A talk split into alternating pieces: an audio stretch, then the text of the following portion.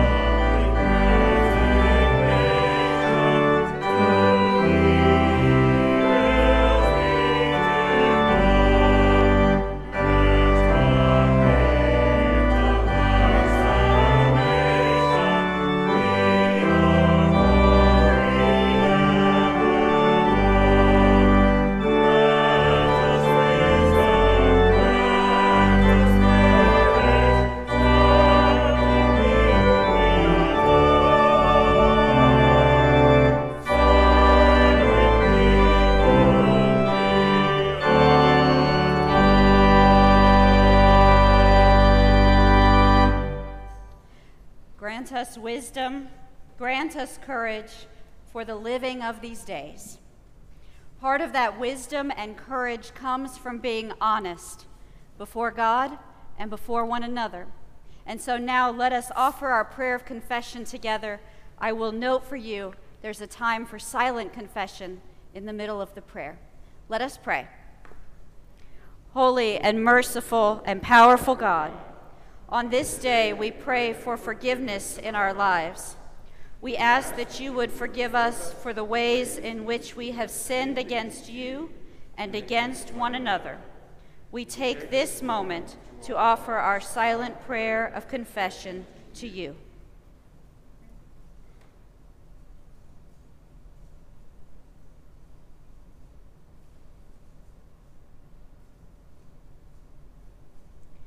Grant us grace, O God, that through the grace of Jesus we may be transformed.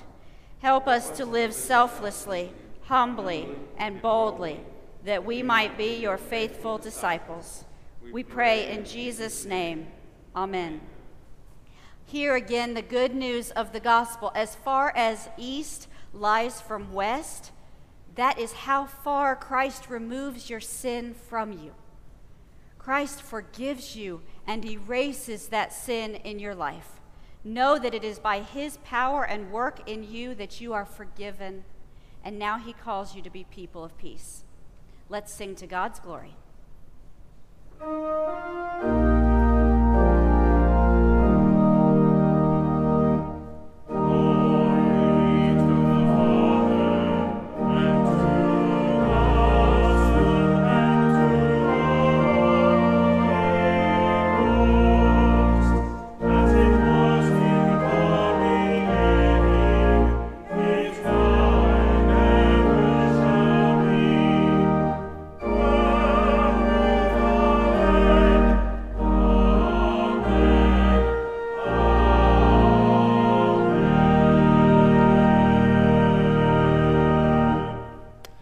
Be seated.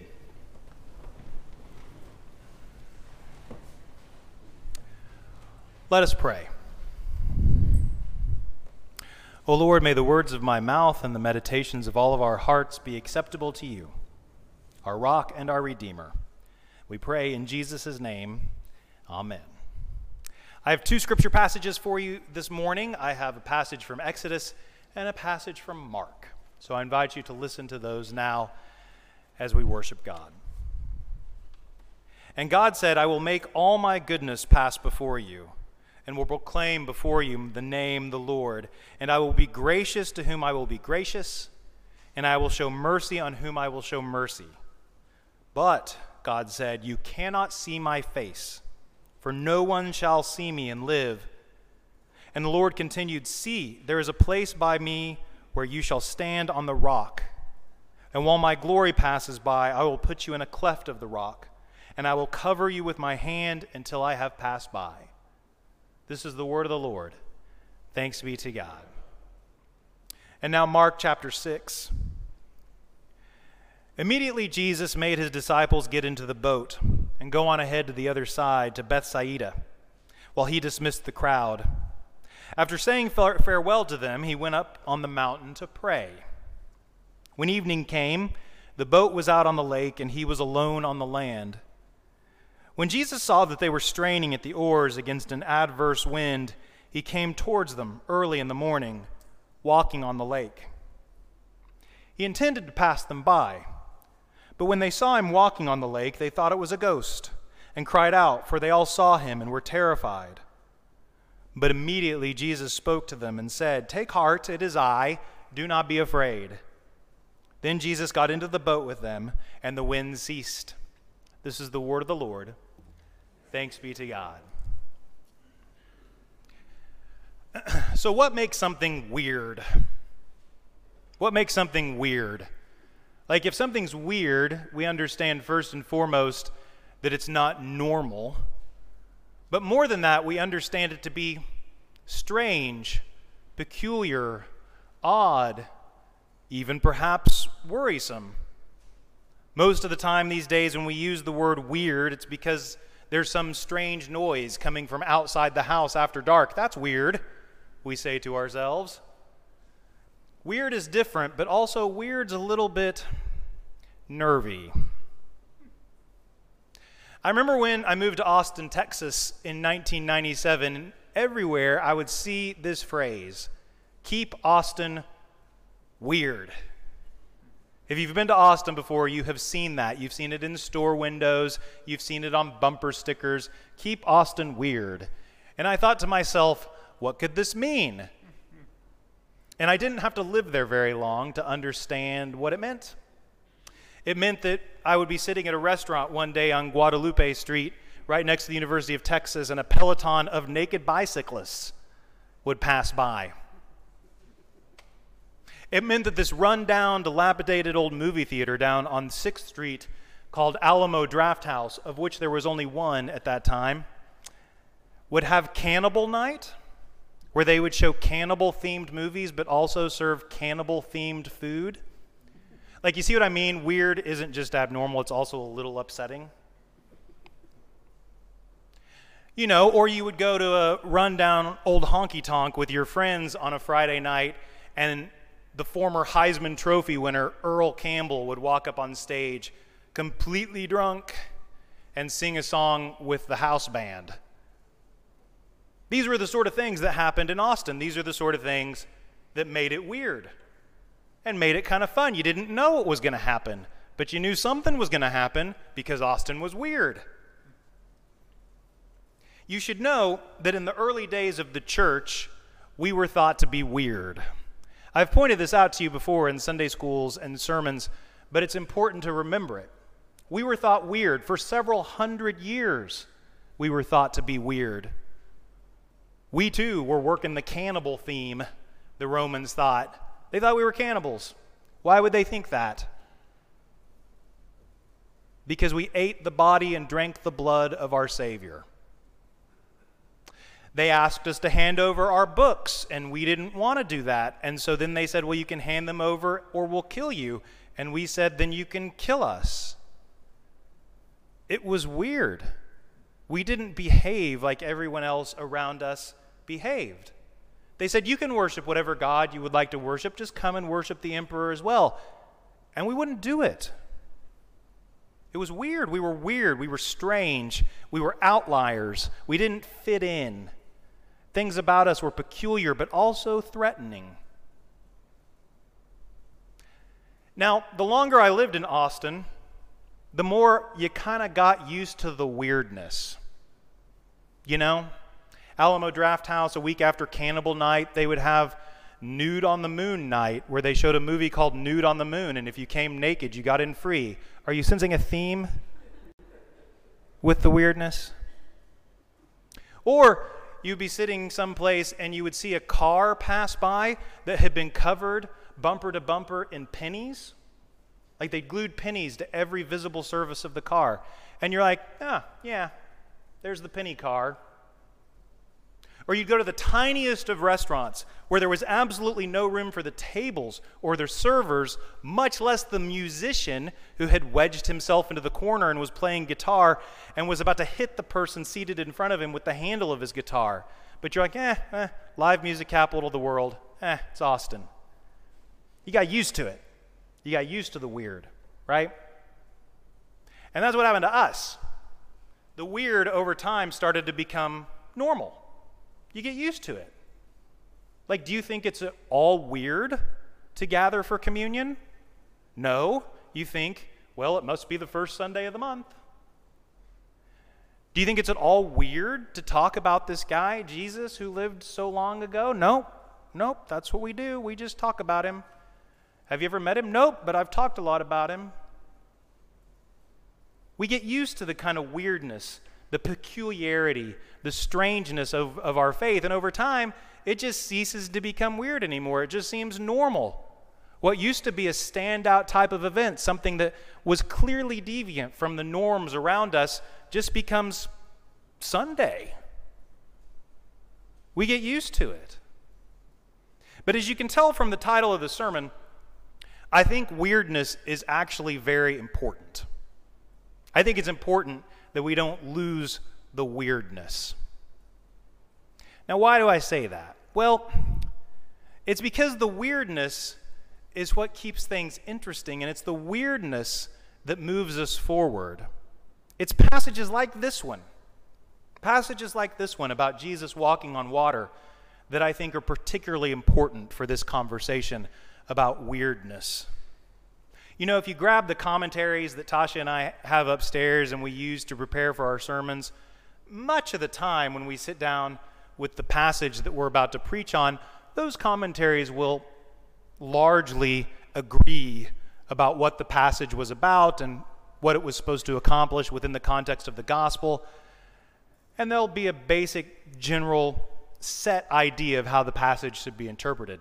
Certainly for the gospels, this is almost always true. But not for this passage. Every commentary will interpret it somewhat differently. Some commentaries saw this passage as being derivative of the passage from Exodus that I read to you, where God was passing Moses by, but Moses couldn't look upon his face, and so he hid him in a cleft of the rock. Jesus here passing alongside, passing by his friends out on the ocean, out on the Sea of Galilee, not the ocean. Other commentators thought that this passage was just about the foolishness of the disciples. Those crazy disciples, they're so wacky. They spent all that time with Jesus and they never really understood who he was. Right before this passage is when Jesus feeds the 5,000. The point of it is, at the end of the day, when you boil it down, whatever it means, it's strange. It's peculiar. It's weird. Were you listening while I read it? Like Jesus goes off to pray in the evening. Then he sees his friends straining out against the wind in the Sea of Galilee. And then in the morning, he decides that he's going to go for a walk, and he's just going to walk on the water out towards them. But he's not going to stop. Mark tells us that he intended to pass them by until they looked at him and thought to themselves that there was a ghost. And why would they think there was a ghost? Like, they'd just seen him take a handful of food and turn it into enough for 5,000 people. Wouldn't you think that at this point they would be on board with weird things happening around Jesus? No, it's a ghost. And so Jesus walks over and gets in the boat with them, and then the wind stops. I mean, what is this story? The truth is, I'm not sure that it's meant to make sense. I'm not sure that they could make sense of what happened as it happened. It is a weird story. Jesus was weird. He was strange. He didn't fit. And isn't that how it should be? Like, if we believe that Jesus is the Son of God, if we believe he's the Messiah, if we believe that he's fully human and fully God, he should not fit in this world. He should be peculiar, strange, weird, odd. And what's that mean for us? It means that those of us who follow him should also seem a little weird. We ourselves should seem a little weird. Have you noticed that we don't? Have you noticed that this all seems perfectly ordinary and normal? Do we wonder for just a second if maybe we're missing something? If maybe something about how we're doing all this stuff isn't quite exactly right? Jesus is weird, so therefore our discipleship should be a little bit weird. It should seem a little bit peculiar. Sure, we've gotten used to it, but we've also changed it a little bit. You know, I've been back to Austin a couple times in the last 5 years, and let me tell you, it is not what it used to be. Like, the stickers are still there, right? You still see the Keep Austin Weird stickers when you go to Austin, but Austin is not weird. It's what I call, like, focus group weird. Like, weirdness that was tested out to make sure that it was a little odd but not offensive in any possible way. Like Alamo Draft House, which used to just have one location on 6th Street, was in 20 states. You can't do cannibal night in 20 states. That's not going to work.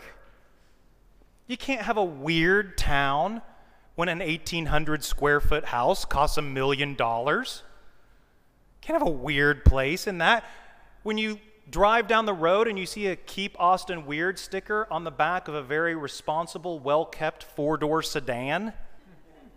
I drive a well-kept four-door sedan.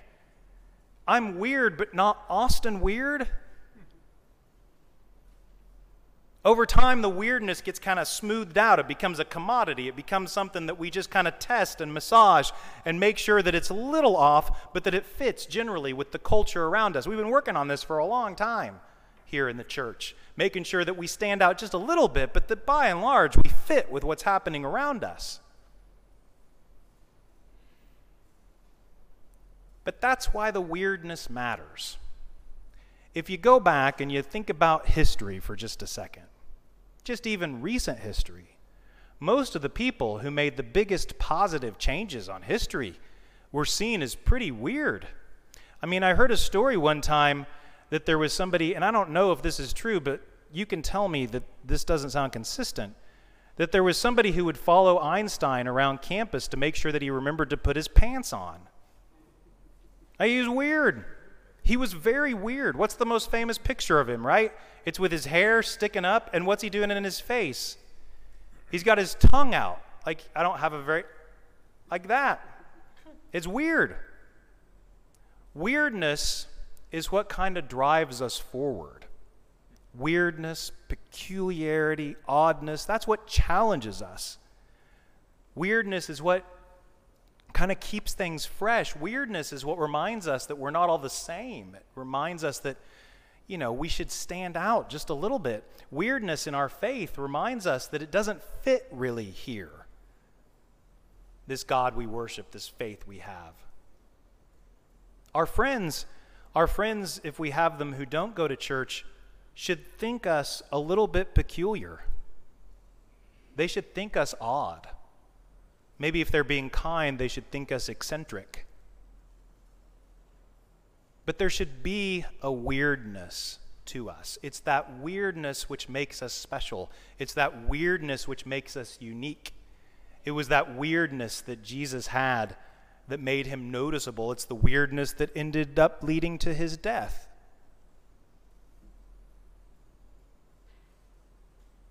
So we have this story, and it's a really interesting story. This story about Jesus and his friends, and about a night that they were having a difficult time, but he wanted to be by himself. We've got this story. And we have this story about him walking out onto the Sea of Galilee and him thinking he was just going to walk next to them. But then them thinking it was a ghost, so he goes over and he comforts them and he knocks the wind down. We have this story. What does it mean? What's it mean? I don't know. Isn't that refreshing from your pastor? Like, you're like, what do I pay you for? But I don't know. I don't know what it means. I'd love to tell you what it meant, but I don't know. But here's what I know. This story is spectacularly and gloriously weird. Isn't it great? Amen.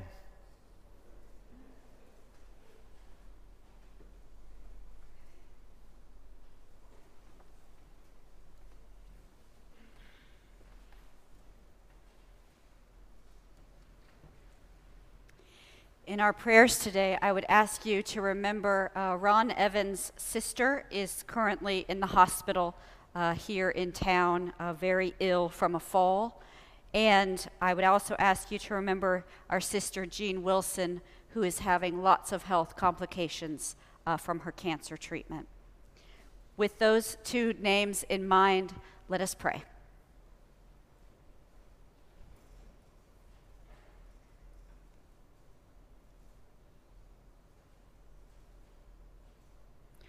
Lord Jesus, you come to us and you tell us that you are the Alpha and the Omega, the beginning and the end.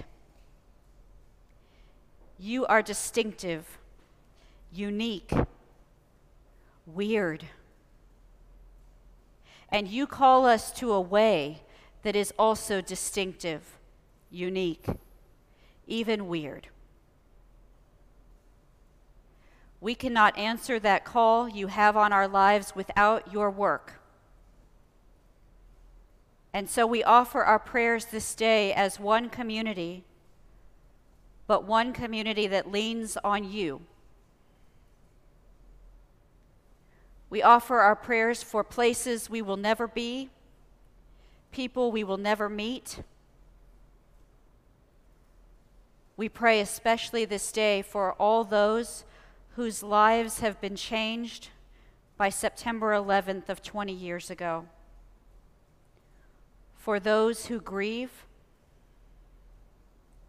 for those who have known loss and fear and anxiety.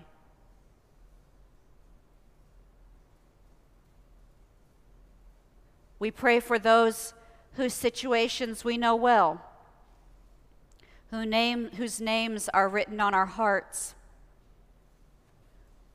We pray today for Jean, for Judy, and we lift before you, both aloud and in the silence of our hearts, particular people and particular situations.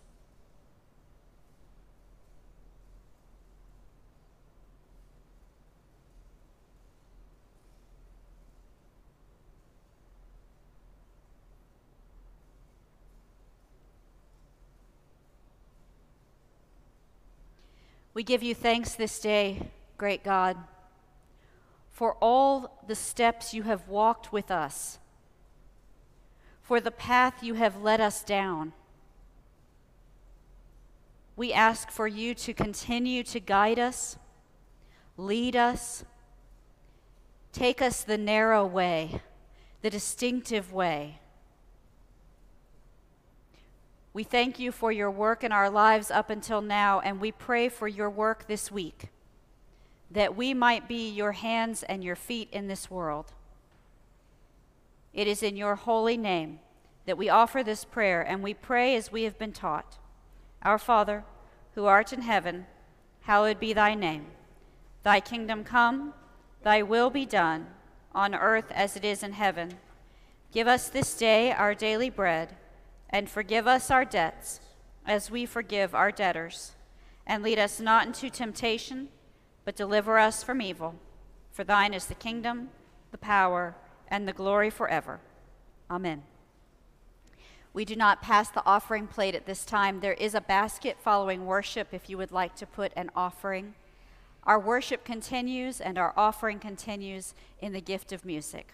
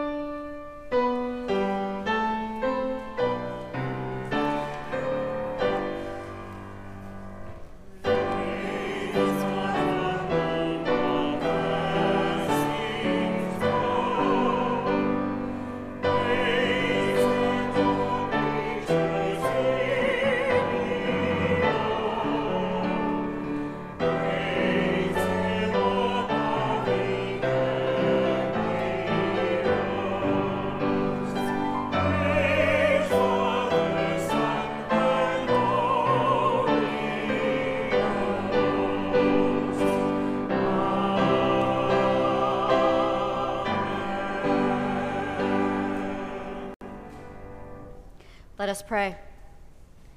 Lord, for the offerings of our lives, we give you thanks, and we return our lives again to you.